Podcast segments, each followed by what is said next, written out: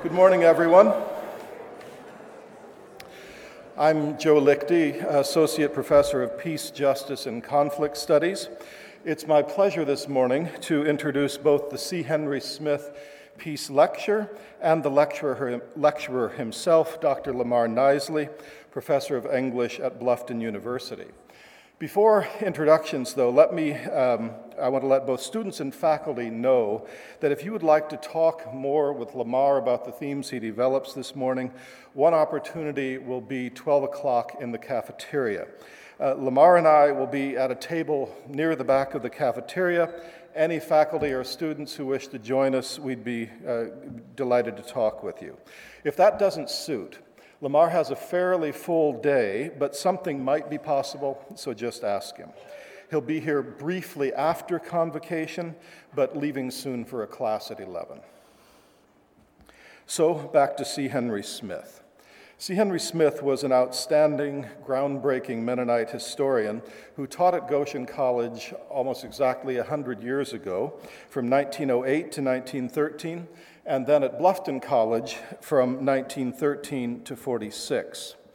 He established a trust from which Goshen College benefits in a variety of ways, all of them related to peace.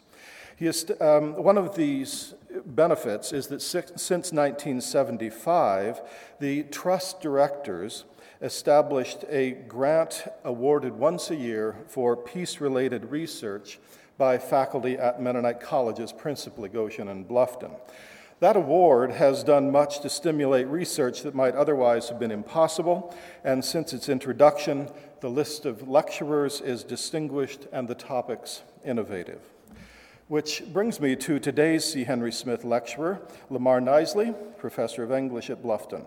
Lamar graduated from Messiah College in 1990 and then completed his postgraduate education with what some of us slower types would regard as indecent haste, getting his master's degree from the University of Delaware in 1993 and his PhD in 1996. So what did that make you, Lamar, 24, 25 maybe? But anyway, indecent haste seems to be something of a theme with Lamar, as after completing his PhD, he walked straight into a post in the English department at Bluffton, where he has been teaching ever since. Lamar's title this morning is Good for the Soul, or Why Mennonites Should Read Catholic Literature. And while the Mennonite soul may be especially needy, I think Lamar would actually want pretty much everyone to read Catholic literature. It's a theme that has been developing in his work for a long time. Of the three authors he will focus on today, and they are Flannery O'Connor, Walker Percy, and Tim Gautreaux.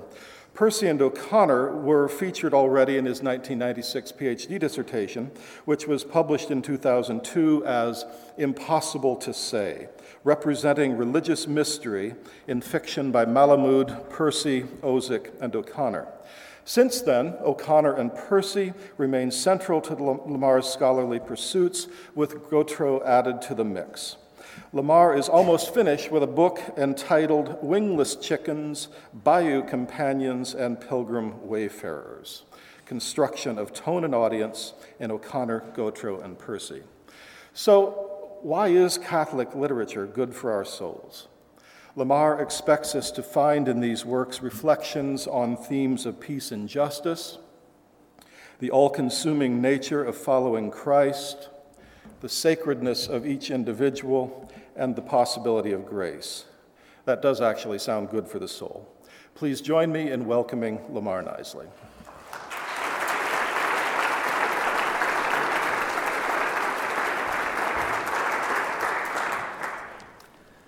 Thank you, Joe, and thanks to all of you for coming out. I know at Bluffton there are some choices that you students make among these various convocations, so I'm glad to see you here. And thanks also to this community for your support over the last number of weeks. It's been a difficult spring as we have dealt with the bus accident, of course, here at Bluffton, and we've certainly been felt supported by our sister institution here in various ways, so thank you for that support. I'm very pleased to have a chance to speak to you this morning about a topic that's near to my heart, the issue of Mennonites and Catholics and connections visible in literature. Making this kind of linkage between Mennonites and Catholics does not seem particularly extraordinary to me, because I've been a Mennonite all of my life, and I have been for many years reading and writing about Catholic literature. But when a friend of mine found out about my research interests, she wrote me that my taking an interest in these Catholic writers seemed somehow rebellious. I have to admit to being inordinately proud of being named a rebel, because despite my long hair and typical tie-dye t-shirt, being called rebellious is not something that often happens to me. Though hers was the most colorful comment, over the years of my work with Catholic writers, I have often heard versions of the same question. Why are you, as a Mennonite, obsessing over these Catholic writers? So let me say just a few words about that before I get to the main part of my lecture. Although I did not realize it at the time, I have come to see that my experience as a child was a gift, for I did not inherit from my parents the fairly standard Protestant or Mennonite fears and suspicions of Catholics. Instead, my father is also a scholar on Flannery O'Connor, and he spoke with deep appreciation of her convictions. Indeed, I remember as a 10-year-old being a little surprised and befuddled over my father's sadness at Pope Paul VI's passing in 1978. I understood his reaction much better a few years ago when I mourned Pope John Paul II's passing. I came to Catholic literature then, not with any specific interest in or fear of Catholicism, but mostly because I liked the literature, and I found the questions raised in these texts provocative for my own understandings. It has only been much more recently that I have more fully appreciated the gift that the Second Vatican Council was, an event that occurred just before I was born, in laying the groundwork for the interdenominational connections that are so important for my work. Indeed, one of my motivations for presenting this lecture is to emphasize that each of us can learn from and connect with important elements of other denominations. I should also hasten to add that even though I wish to embrace this radical rebellious side of myself, the truth is that over the years there have been a number of increasingly explicit connections between Mennonites and Catholics. For instance, in the last year, both the Mennonite and the Mennonite Weekly Review have published articles highlighting connections between Catholics and Mennonites. Similarly, this past December, the National Catholic Reporter published an opinion piece entitled, "What Catholics Could Learn from the Mennonites." Official dialogues have also taken place between Mennonite and Catholic leaders over a period of some 5 years. And in the more scholarly realm, based here at Goshen, a series of articles have appeared in Mennonite Quarterly Review, beginning as early as 1966, exploring connections between Mennonite and Catholic thought. It's also important to note the contributions in this conversation of the prominent Mennonite theologian John Howard Yoder's long-term professorship at the University of Notre Dame.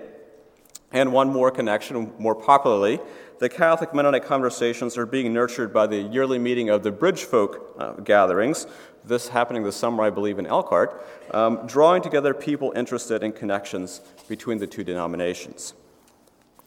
Given these various connections between Mennonites and Catholics, my claim to being a rebel may well be tenuous at best. But these intersections that others have also noted between the two denominations underline my contention that there are good reasons to link them together. And because of my disciplinary background, I find it most meaningful to locate these connections in literature. My argument for this lecture is fairly straightforward. I believe that Mennonites, if I can get my PowerPoint to work here, I believe that Mennonites should read Catholic fiction because it intersects well and complicates and offers helpful complications to Mennonite views. Specifically, Catholic literature explores themes central to Mennonites, emphasizes the importance of daily discipleship, underscores the sacredness of all humans, and reveals the possibility of grace for even unlikely characters.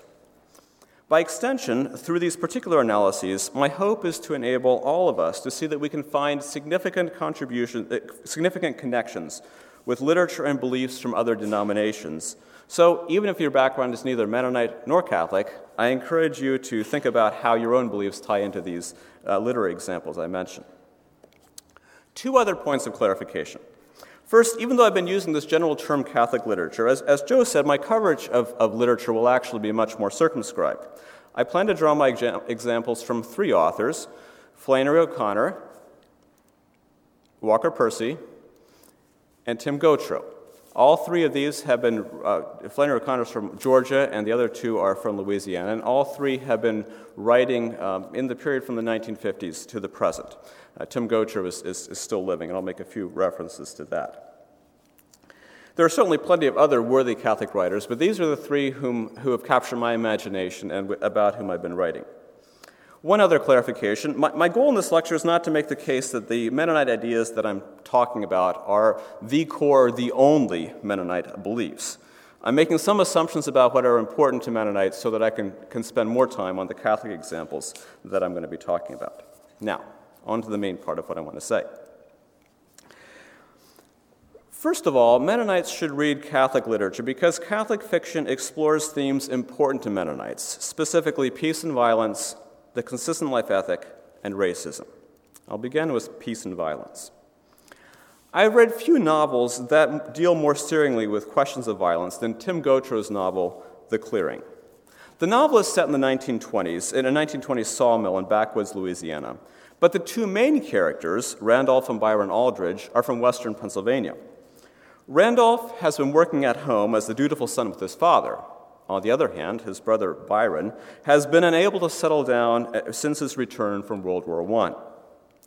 In fact, the family had lost track of him, and as the novel opens, has just located him working at the sawmill. So the father buys the sawmill, tract and all, and sends Randolph down to rescue his brother. But the murkiness of the swampy ground with its sweeping cypress trees serves as a fitting backdrop for the shadowy questions that come to plague Randolph and Byron. Their conflict centers on a rancid saloon on the sawmill grounds, owned by local mobsters. Violence flares both within the saloon, as the workers brawl, and with the mob, as the brothers try to assert some control over the saloon. In the course of the novel, Gautreaux explores an intriguing array of responses to the violence. For instance, at one point, Randolph encourages Byron to try allowing the men to fight it out, rather than having Byron interfere and shoot one of the drunken brawlers. At another point, Randolph gets Byron to inflict a more limited use of force, carrying a short-handled shovel instead of a gun.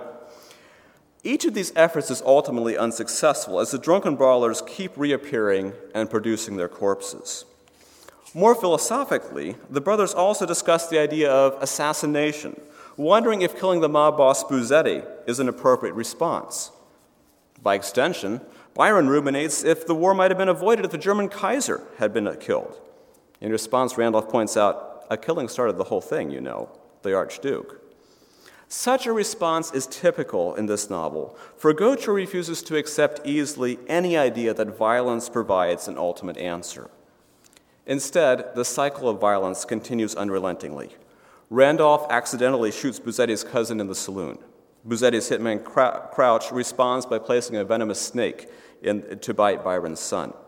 The brothers arrange to arrest the mob as they are smuggling liquor, but the arrest goes bad, and all the mobsters are killed except the hitman Crouch. Crouch, of course, returns to shoot Randolph, although Randolph survives the attempted murder.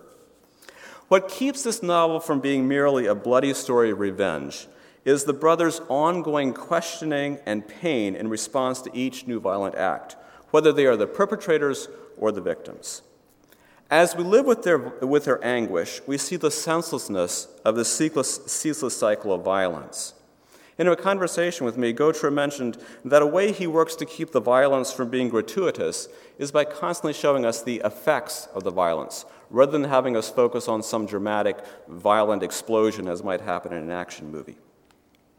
Even more, the futility of this violence ever to reach a solution pushes the reader to look back up the chain of violence to find a cause. And Gautreaux makes the ultimate villain of this novel abundantly clear: war itself. Randolph muses to himself as he tries to figure out whose fault it is that a man has died, wondering if it was Vincente or himself or Buzzetti, or a war that has taught so many how to kill. For each of the major instigators of violence has himself been a participant in a horrible war experience. Byron saw about 1,000 of those French boys gagging out their lungs into little lakes of blood. A shelled cathedral crashing down on lines of penitence, scenes that Byron cannot remove from his memory. But Gautreaux further humanizes the violence that occurs by showing that the bad characters have their own horrific war stories. Byron reports about Buzzetti, the mob boss. I heard that he lost 3 brothers in one day, all bayoneted. They say he watched each one die. More developed is the account of Crouch, the hitman, who was forced to kill wounded Italian soldiers after he was captured. Randolph is told that the Austrians who had captured Crouch got some bread, soaked it in the blood of one of the men he had just killed, put it on the bayonet of a Carcano rifle, and made him put it in the mouths of the wounded. Reportedly, Crouch also lost his eye through torture in captivity, although Randolph's teller of these events mercifully spares him and us the details of this dismembering. Gautreaux's insistence on these connections between the violent actions in the story and their genesis in the earlier war points up the ongoing deadly consequences of war. Though The Clearing is not a pacifist novel, since it seems to acknowledge some role for violence to protect the innocent, it raises profound questions about concerning whether violence can ever bring about lasting solutions. Real healing in the novel occurs as Randolph leaves his neatly organized life as a manager to enter into the messy pain of his brother's experiences, and as the brothers spend time with Byron's son, Walter. The brothers find healing as they connect deeply with each other, not by killing off the mob. A second theme that Catholics share with Mennonites is a concern with protecting life wherever it comes under attack. The Confession of Faith in a Mennonite perspective explains, "We witness against all forms of violence, including war among nations, hostility among races and classes, abuse of children and women, violence between men and women, abortion, and capital punishment." Of the writers I'm studying, Walker Percy is most explicit in his endorsement of a consistent life ethic.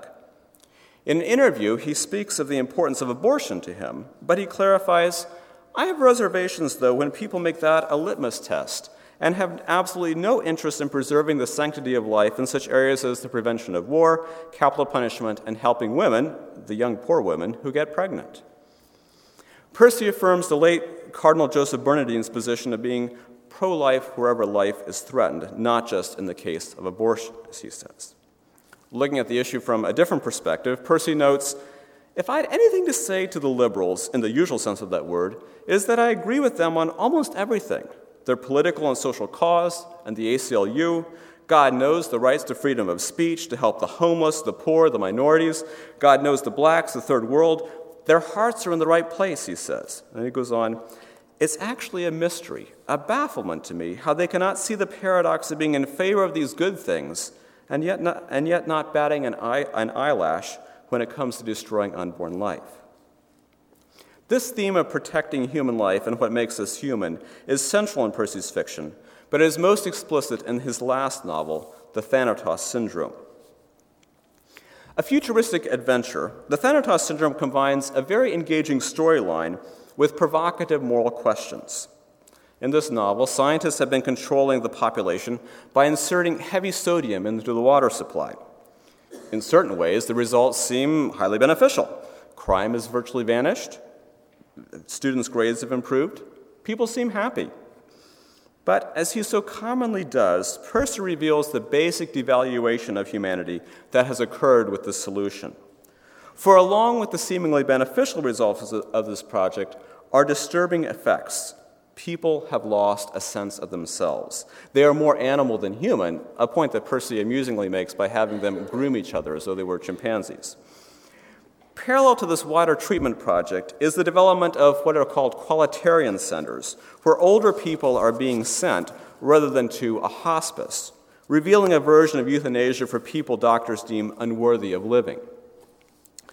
Percy manages to suggest his own stance through a crazy priest who is living in a fire watchtower, calling to mind the desert stylites who lived on pillars. Father Smith makes proclamations which at first seem to make no sense, but on reflection disclose what I think are Percy's deepest beliefs. Father Smith accuses the protagonist, Dr. Tom Moore, who's a psychiatrist, saying, "You are a member of the first generation of doctors in the history of medicine to turn their backs on the oath of Hippocrates and kill millions of old, useless people, unborn children, born malformed children, for the good of mankind, and to do so without a single murmur from one of you. You're going to end up killing Jews," he says. Later he insists, tenderness leads to the gas chamber. These links initially seem simply an element of Father Smith's craziness, but as Percy develops this theme, we see that he finds connections between contemporary society's attitudes toward the lives of the vulnerable and the Nazis' determination that certain humans were unsuitable to live. Making this plea directly, Father Smith launches into a sermon near the end of the novel, exhorting, "Please do this one favor for us, dear doctors. If you have a patient, young or old, suffering, dying, afflicted, useless, born or unborn, whom you for the best of reasons wish to put out of his misery, I beg only one thing of you, dear doctors. Please send them to us at the hospice. Don't kill them. We'll take them, all of them." Through Percy's fictional adventure, we are all pushed to ask ourselves if we extend our concern for humans to all phases of life, particularly as he forces us to wrestle with a sense of complicity with the Nazis. His serious engagement of the consistent life ethic position is a useful challenge to all of us who claim to value life. Too often, it seems, we have a tendency, wherever we fall on the political spectrum, to champion one cause or another. Through the novel, Percy confronts each of us with the sacredness of all of life, enunciating an embracing vision of humanity. A third theme central to Mennonites is an engagement of questions of racial justice. Of the three writers I am focusing on, Percy is the one who was most directly involved in efforts at racial justice in the 1960s, though for the most part he eschewed direct action, seeing himself as a diagnostician who critiques society's ills from the sidelines. He became involved in his community's justice efforts and admits with some pride that he and his family spent a night sleeping in the attic for fear of a Klan attack. He also served on an advisory board with fellow Catholic Thomas Merton for a journal that pushed for racial reconciliation. His fictional treatment of this topic occurs most fully in his 1971 novel, Love in the Ruins, a kind of allegorical adventure about the political polarization that has taken place. This novel, which still has important themes in it, even as it seems to me a bit dated, shows a country bitterly divided among the knotheads, the newly renamed Republican Party, the left, the Democrats, and the Bantus, a militant African-American group. In this farcical adventure, Percy suggests that these seemingly hostile groups in the United States may yet find ways to coexist. But I'm going to focus more fully on a Tim Gautreaux story called Deputy Sid's Gift.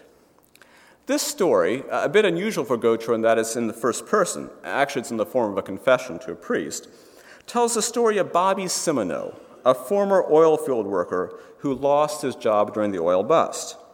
Now he's working as an aide in a nursing home, as he says, spoon-feeding and scrubbing these old babies. The real conflict in the story emerges, though, outside of his work when his worthless 1962 Chevrolet pickup is stolen by Furness Bezu, a middle-aged African-American wino.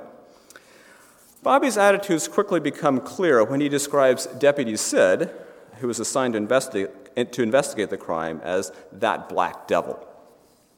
Though everyone else, including his wife, including Bobby's wife, agrees that having the junky pickup stolen was a blessing, Bobby is insistent that he gets his truck back because he had what was mine and he didn't work for it. Bobby becomes increasingly agitated throughout the story, for Furness steals the truck again. And after Bobby recovers it a third time and removes the battery, Furness comes to sleep in the pickup at Bobby's house.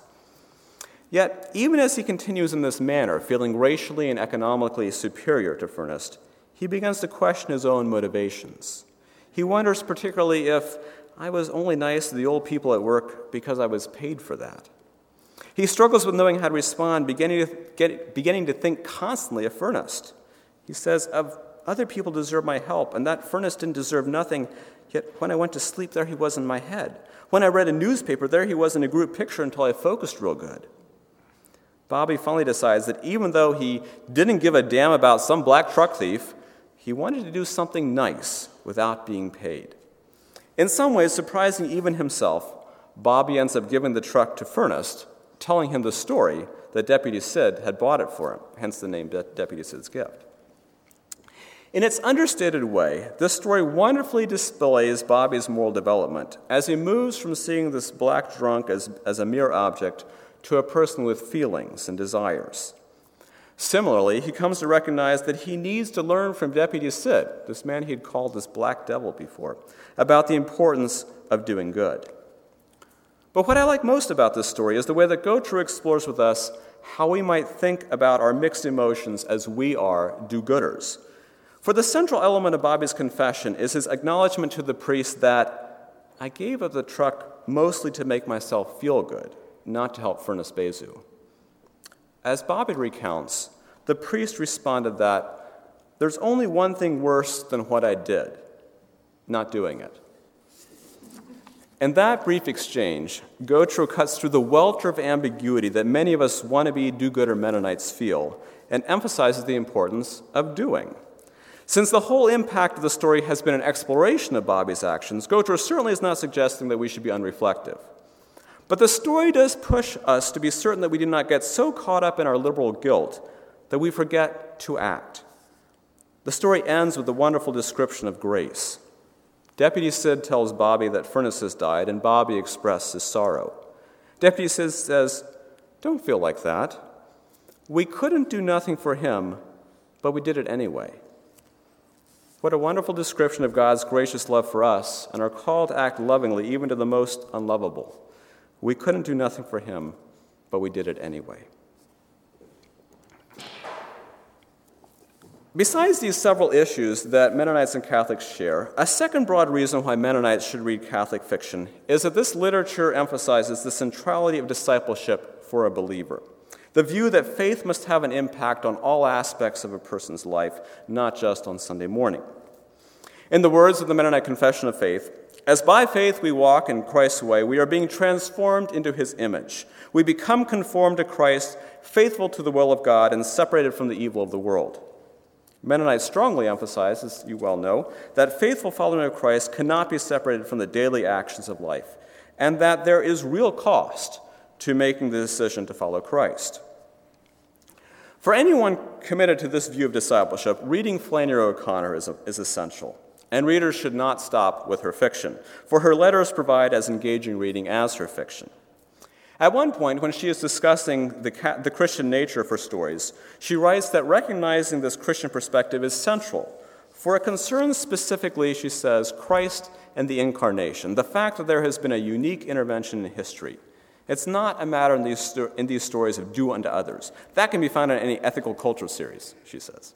It is the fact of the Word made flesh. Recognizing and following the incarnated Christ is always fundamental in O'Connor's work. Similarly, she had no stomach for the pious niceties she too often heard associated with religious commitment. Her attitude toward these sanctimonious feelings often becomes abundantly clear in the shocking nature of her stories. Thus, she emphasizes to her correspondents the costliness of belief. She writes, "What people don't realize is how much religion costs. They think faith is a big electric blanket, when of course it is the cross." Great line there. O'Connor's view that faith must daily be lived out is perhaps best shown in her most famous story, A Good Man is Hard to Find. I recognize that some of you have probably read this in some anthologies, since it is often anthologized. But her point in here seems so closely tied to a Mennonite sense that I hope you'll indulge me by hearing reference to it again. The main character in this story, a grandmother, is shown as living entirely on the surface.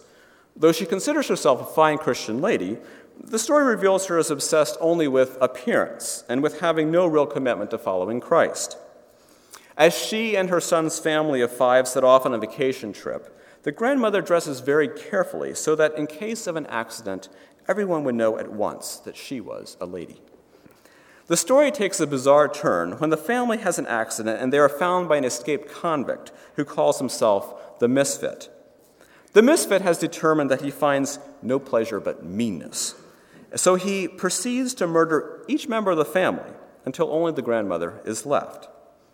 In her fear and attempt to distract him, she begins to talk about Jesus, encouraging the Misfit to pray. In turn, the Misfit reveals himself to be a modern empiricist, claiming that he was not around when Jesus was on earth, so he cannot know whether or not Jesus raised the dead. But unlike the grandmother, who only mouths platitudes about Christianity, the Misfit recognizes that if Jesus' supposed actions are true, he thrown everything off balance. And the Misfit says that if he knew that the message of Jesus was true, I wouldn't be like I am now. In an odd way, the Misfit is shown as being closer to real belief than the grandmother, for at least he recognizes that believing in Christ has real implications for how one lives. This point is powerfully driven home in the climax of the story, for in a surprising turn, the grandmother has a moment of clarity. The narrator describes, "She saw the man's face twisted close to her own as if he were going to cry, and she murmured, 'Why, you're one of my babies. You're one of my own children.' She reached out and touched him on the shoulder." Now, of course, this is an O'Connor story, so in response, the Misfit shoots her 3 times. His comment about her, though, is priceless. He says, "She would have been a good woman if it had been somebody there to shoot her every minute of her life." Now, I'm quite certain that no Mennonites or believers of any denomination would endorse the violence in this story. But as O'Connor makes clear through her grotesque approach, following Christ must always be at the core of who we are.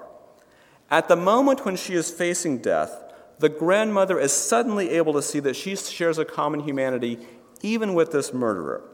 Instead of feeling superior to him, she claims him as a son. I trust that we do not need to be facing a murderer to move beyond the surface, but as this story shows, we are called to live each moment of our lives with a deep commitment to Christ. A third connection between Mennonite understandings and Catholic literature is the profound sense of each individual person's worth. Although these writers do not use the language of the upside-down kingdom, that idea certainly permeates their fiction, as it is often the marginalized one who receives their sympathy in a story. Tim Gautreaux's stories exemplify this approach particularly well, since he feels a deep empathy for the less sophisticated blue-collar characters he often writes about. And I think this is well shown in a story called Resistance, but I'm going to skip that for now for the sake of time and talk about a different O'Connor story, actually. Flannery O'Connor's The Displaced Person effectively engages questions about the other, particularly in our current national debate about immigration. Set after World War II, a Polish refugee family, the Guizaks, come to work on a southern farm. Although Mrs. McIntyre, the woman who owns the farm, has invited them to come, neither she nor her hired hands are sure about these newcomers who do not seem as though they belong. Mrs. McIntyre's attitude is summed up by one of the cliches that she and her farmhands use: "The devil you know is better than the devil you don't." As she becomes less comfortable with Mr. Guizak, she insists to the priest who has arranged for the Guizaks to come, he doesn't fit in. The priest continues to urge her to work with the Guizaks since they have nowhere else to go. He also seeks to engage her in conversation about Jesus. Mrs. McIntyre is not pleased about this turn because, as the narrator explains, Christ in the conversation embarrassed her the way sex had her mother. As she becomes more agitated at being pushed to consider her responsibility to this displaced person, or DP as they call him, and to Christ, Mrs. McIntyre utters what is to me the most moving line in the story. Christ, she says, as far as I'm concerned, Christ was just another DP. This sentence has continued to reverberate in my mind throughout our nation's heated debate about immigration, and especially during the more recent decision to build a fence on the border with Mexico. Christ was just another DP. O'Connor is pushing us to see that Christ is embodied in the stranger, the other, the one whom we fear and distrust. The Mennonite Confession of Faith asserts, "We witness to the nations by being that city on a hill which demonstrates the way of Christ. We also witness by being ambassadors for Christ, calling the nations and all persons and institutions to move toward justice, peace, and compassion for all people." The displaced person fictionally embodies this call to justice and compassion for all people. The stranger, the least of these among us, must always be loved and protected. A final connection I find between Mennonite ideals and Catholic literature is an emphasis on grace being available even to the most unlikely people. I find particularly helpful the Catholic emphasis on sacramental action and ordinary, frail individuals serving as surprising conduits for God's grace.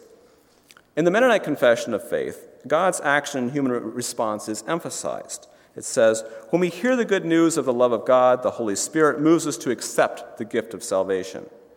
God brings us into right relationship without coercion, Our response includes yielding to God's grace, placing full trust in God alone, repenting of sin, turning from evil, joining the fellowship of the redeemed, and showing forth the obedience of faith in word and deed.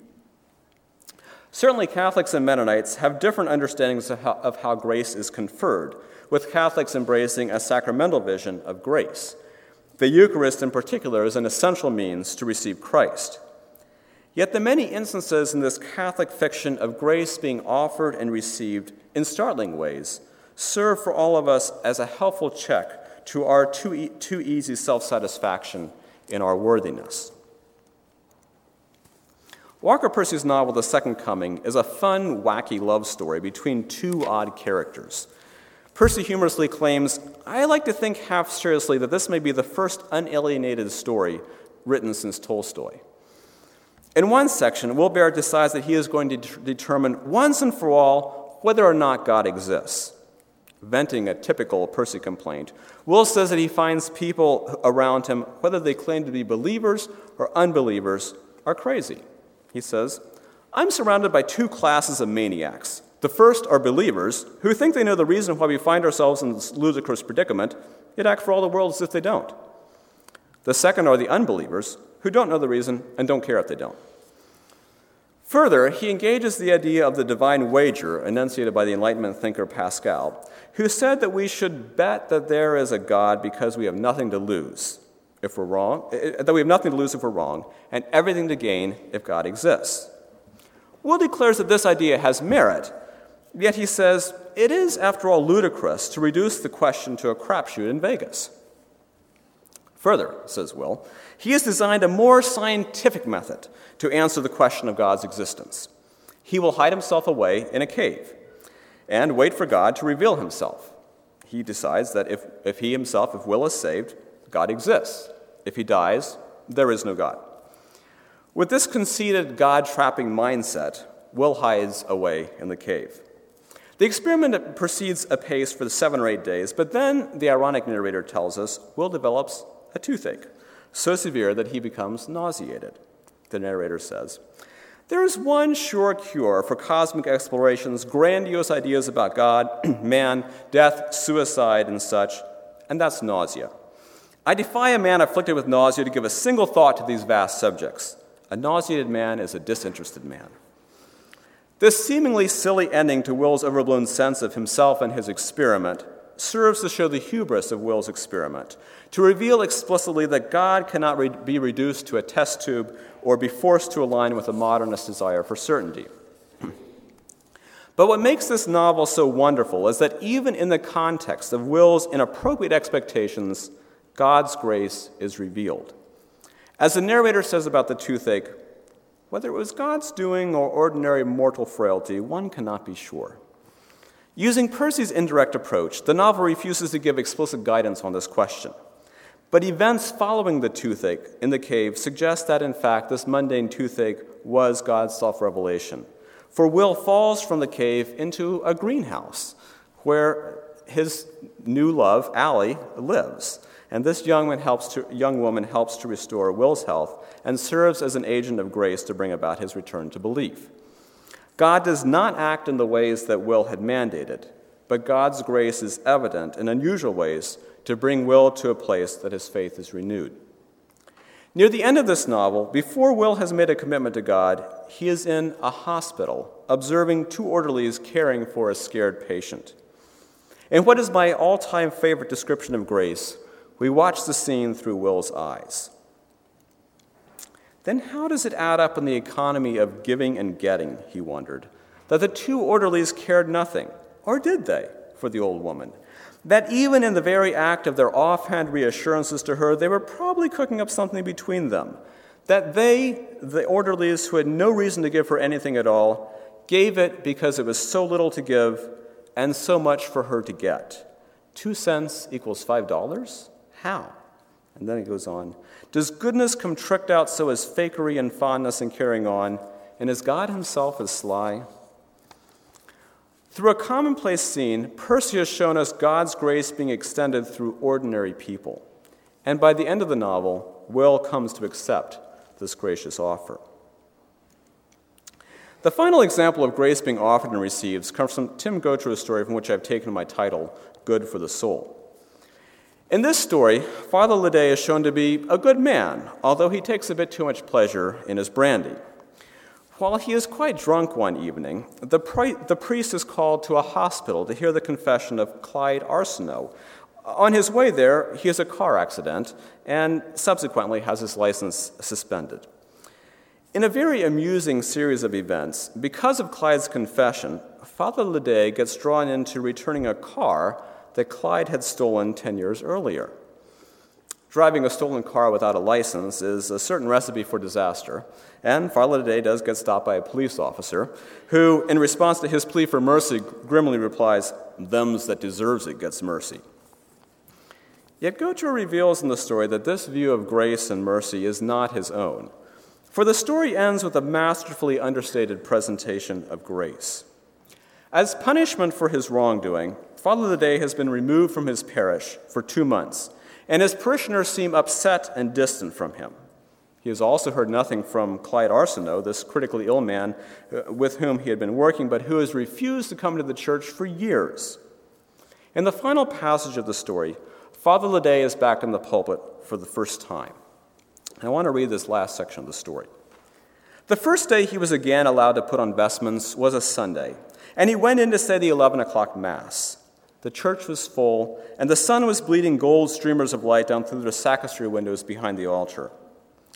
After the Gloria was sung by the bird-like voices of a visiting children's choir, the priest stood in the pulpit and read the gospel, drawing scant solace from the story of Jesus turning water into wine. The congregation then sat down in a rumble of settling pews and kicked-up kneelers. Father Lede began to talk about Christ's first miracle, an old sermon, one he'd given dozens of times. The elder parishioners in the front pews seemed to regard him as a stranger. The children were uninterested, and he felt disconnected and sad as he spoke, wondering if he would ever be punished enough for what he had done." And then this is the last paragraph there. "He scanned the faces in the congregation as he preached, looking for forgiveness of any sort. And 15 minutes into the sermon, he saw in the fifth pew against the wall something that was better than forgiveness, better than what he deserved, something that gave sudden light to his dull voice and turned bored heads up to the freshened preaching. It was Clyde Arsenault, a plastic tube creeping down from his nose and taped to his puckered neck. He was asleep, pale, 2 steps from death, his head resting against the wall, but at least he had finally come inside." Gautreaux lovingly reveals God's gracious action flowing in 2 directions, as Clyde is brought back into the church through Father Lede's self-sacrificial actions for him. At the same time, God's grace is conferred to Father Lede when he sees Clyde back in the church, revealing to the priest Christ's ongoing care for him. These reminders of God's freely flowing grace can encourage each of us to seek to be agents of grace, even to those whom we deem undeserving, and remind us to be open to receiving God's grace, even when we feel unworthy. My pointing out these connections between Mennonites and Catholic literature is not meant to imply that all doctrinal differences should be swept away. Important conversations should continue among theologians from both denominations. But I am saying that even while recognizing our differences, Catholics and Mennonites can find common ground in fiction by these authors. In a fundamental way, Mennonites and Catholics are linked by the belief that because of Christ's love of us and all humanity, we must extend love and grace to all people, even seemingly unlovable ones. Pope John XXIII makes such a view wonderfully clear in his encyclical Peace on Earth. He writes, "The person who errs is always and above all a human being, and he retains in every case his dignity as a human person, and he must be always regarded and treated in accordance with that lofty dignity." Perhaps most centrally, these novelists are pushing each of us, and the Christian church more broadly, to be better, more united than our fractious groups too often are. Percy was speaking specifically about the church's relationship with African Americans, but I think his view may serve as a broader critique as well. He says, "It is significant that the failure of Christendom in the United States has not occurred in the sector of theology or metaphysics, but rather in the sector of everyday morality, which has acutely concerned Americans since the Puritans. Specifically, Percy says, American churches have lacked in charity. Similarly, it is a failure of our love for each other to miss seeing our deep connections with our brothers and sisters in Christ, whatever their denominations. Let us strive to live and love each other as one holy, Catholic, united church. And just in case you're inspired to read any of these stories, here's a listing of the stories that I mentioned. Thanks very much.